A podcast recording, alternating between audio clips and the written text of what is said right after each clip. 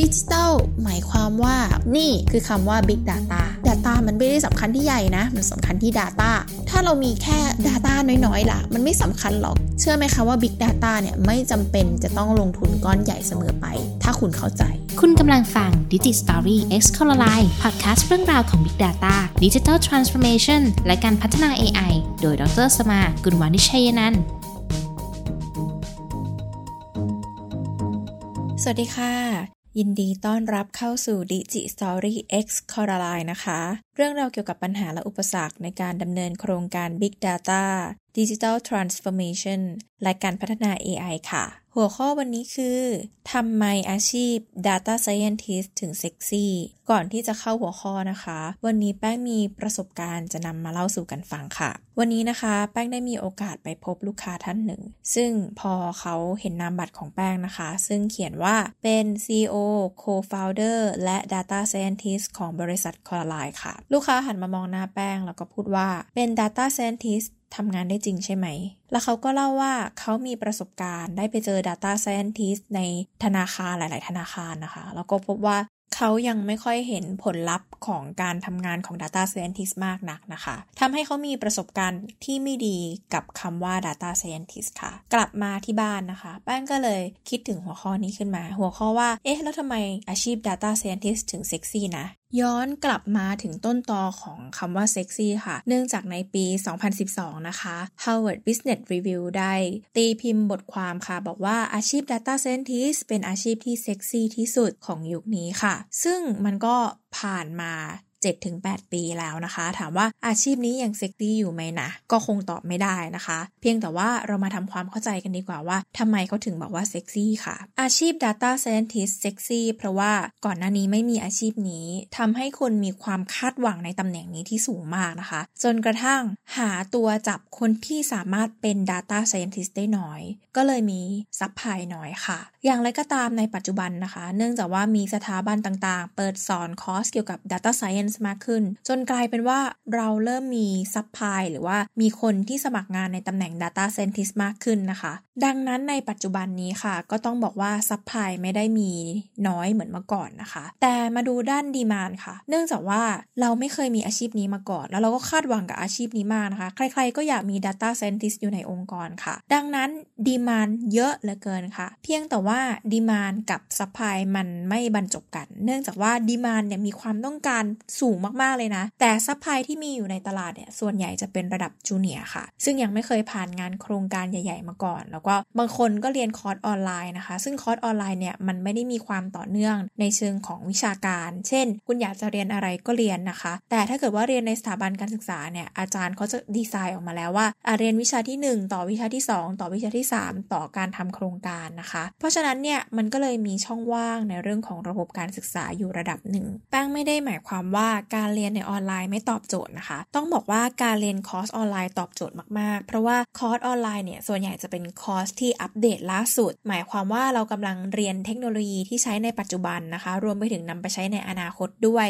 ในขณะเดียวกันในสถาบันการศึกษาที่ไม่มีการอัปเดต รายวิชาให้เข้ากับเทคโนโลยีปัจจุบันค่ะ นั่นหมายความว่าเรากำลังย้อนอดีตไปเรียนในเทคโนโลยีที่ล้าหลังไปแล้วนะคะ เพราะฉะนั้นการเรียนออนไลน์จะตอบโจทย์อย่างมากเลยค่ะ ถ้าเราได้เรียนเป็นลำดับนะคะ แล้วก็มีคนบอกเราว่าควรจะเรียนอะไรต่อเนื่องกันค่ะ อย่างไรก็ตามนะคะ การเป็น Data Scientist คือคนสร้างโมเดลค่ะ ไม่ใช่คนใช้เครื่องมือนะคะ ซึ่งคอร์สที่มีอยู่ในตลาดเนี่ย มันก็มีทั้งคอร์สที่เรียนเพื่อเข้าใจกลไกในการสร้างโมเดล แล้วก็คอร์ส shortcut ที่เรียนเน้นการใช้เครื่องมือค่ะทำให้บางทีเนี่ย ถ้าเกิดว่าไม่เข้าใจว่าอาชีพ Data Scientist ทำอะไรกันแน่นะคะ ก็จะหลงประเด็นค่ะ กลายเป็นว่า supply ที่มีอยู่ในตลาดแรงงาน ไม่สามารถตอบโจทย์ความคาดหวังในฝั่งของ demand ได้นั่นเองสำหรับในอนาคตนะคะ อาชีพ Data Scientist จะยังคงเซ็กซี่หรือไม่ ก็ต้องตอบว่าไม่ค่ะ เพราะว่ามันเป็นไปตามวัฏจักรของโลกนี้นะคะ เมื่อเวลาผ่านไป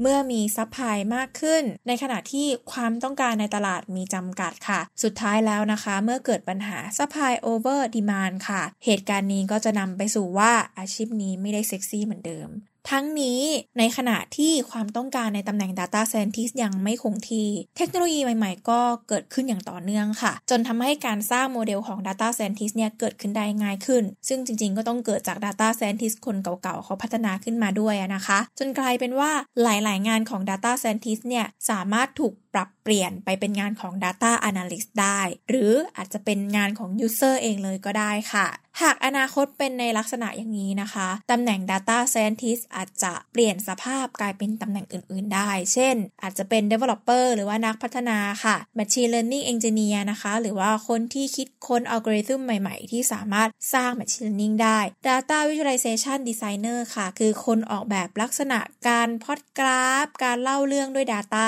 ค่ะ แล้วก็ Data Analyst หรือว่าคนที่วิเคราะห์ Data ในเชิงการใช้งานด้านธุรกิจนะคะ ส่วนตำแหน่ง Data Scientist เองเนี่ยก็นอกจากที่จะต้องสร้างโมเดลแล้วนะคะ คุณก็จะต้องเข้าไปเข้าใจแนวทางในการใช้ข้อมูลสำหรับธุรกิจในแต่ละประเภทค่ะ กลายเป็นว่า Data Scientist ที่สามารถดำเนินโครงการได้หลาย ๆ โครงการนะคะ ในหลาย ๆ อุตสาหกรรมเนี่ยก็จะเป็นคนที่มีทักษะที่ค่อนข้างสูง มากกว่าคนที่ทำงานอยู่ในอุตสาหกรรมเดิม ๆ ค่ะ ดังนั้นในช่วงจังหวะที่ Data Scientist เนี่ยยังเป็นอาชีพที่เซ็กซี่นะคะ ก็ต้องเร่งเก็บเกี่ยวกันหน่อยค่ะ ในฐานะที่เป็นผู้เชี่ยวชาญด้าน Data นะคะ ก็คือว่าจะต้องพัฒนาตัวเองอย่างสม่ำเสมอค่ะ จะต้องอัปเดตเทคโนโลยีอยู่ตลอดเวลานะคะ ซึ่งสิ่งที่มีีส่วนสำคัญอย่างมากก็คือว่าต้องรู้จักสื่อสารให้เป็นค่ะ การสื่อสารเนี่ยมันไม่ใช่แค่ว่าสื่อสารกับเอ็กซ์เพรสด้วยกันนะคะ แต่คุณจะต้องรู้จักสื่อสารกับคนที่อยู่รอบข้างคุณให้ได้ทั้งหมด ให้เขาเข้าใจว่าโมเดลของคุณคืออะไร เอาไปใช้งานยังไง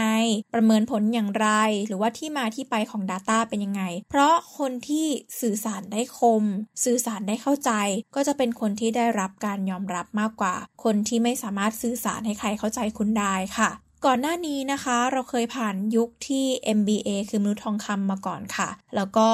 หลังจากนั้นก็จะมียุค Finance Engineer ค่ะ คือคนที่สถาบันการเงินเนี่ยเรียกหานะคะ นอกจากนี้เราก็มียุคนักบินค่ะ ยุควิศวกรคอมพิวเตอร์นะคะ แล้วก็เมื่อเวลาผ่านไปเนี่ยความ popularของแต่ละตำแหน่งก็ลดน้อยลงนะคะ ซึ่งอาชีพบางอาชีพก็ยังเป็นที่ต้องการอยู่นะ เพียงแต่ว่ามีอาชีพใหม่ ๆ เกิดขึ้นนะคะ เป็นไปตามวัฏจักรความต้องการของตลาดแรงงาน มาถึงยุคนี้เขาก็บอกว่าเป็นยุคทองของ Data เพราะฉะนั้นเนี่ย Data Scientist ที่เป็นอาชีพใหม่ค่ะ ก็เลยถูกเรียกว่าเป็นอาชีพมนุษย์ทองคำนะคะ แล้วก็ได้รับความสนใจอย่างมากค่ะ ทั้งนี้ทั้งนั้นก็อย่างที่แป้งเรียนตอนต้นว่าเป็นอาชีพที่ได้รับความคาดหวังอย่างมากด้วยเหมือนกันนะคะ เพราะฉะนั้นเนี่ยหากต้องการเป็น Data Scientist เนี่ยคุณต้องถามตัวเองก่อนว่า คุณต้องการเป็นเพราะอะไร เพราะว่ามันเป็นกระแสหรือว่าคุณมั่นใจแล้วว่านี่คืออาชีพในฝันของคุณจริง ๆ ถ้าใช่ก็เดินหน้าเลยค่ะ ยึดมั่นเสมอว่าพื้นฐานที่มั่นคงจะทำให้เราต่อยอดไปได้ไกลแล้วก็ยั่งยืนนะคะ แต่ถ้าเกิดว่าเราอยากเป็นเพราะกระแสเนี่ยก็ต้องบอกว่า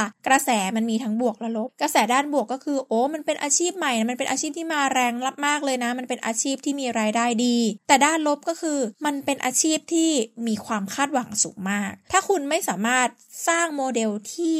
สร้าง Impact ได้หรือว่าได้รับการยอมรับจากคนรอบข้างของคุณนะคะ ก็จะกลายเป็นว่า คุณไม่มีผลงานค่ะ แล้วพอคุณไม่มีผลงานนะคะ คนรอบข้างเขาก็จะรู้สึกว่าคุณไม่ใช่ Data Scientist ตัวจริงค่ะ สุดท้ายนี้นะคะเขาว่ากันว่าบุคคลที่ควรจะกลัว AI มากที่สุดคือ Data Scientist ค่ะ เพราะ Data Scientist คือคนสร้างสมองของ AI และเมื่อใดก็ตามที่ AI ฉลาดนะคะ เมื่อนั้นคนแรกที่ AI จะทำร้าย ก็คือคนที่พัฒนา AI ขึ้นมาค่ะ ถ้าไม่อยากจะโดน AI ทำร้ายนะคะ คุณก็จะต้องพัฒนา AI อย่างต่อเนื่องทำงานในหลาย ๆ โครงการ เพิ่มทักษะของตัวเองไปเรื่อย ๆ ค่ะ เพื่อหนีการโดนทำร้าย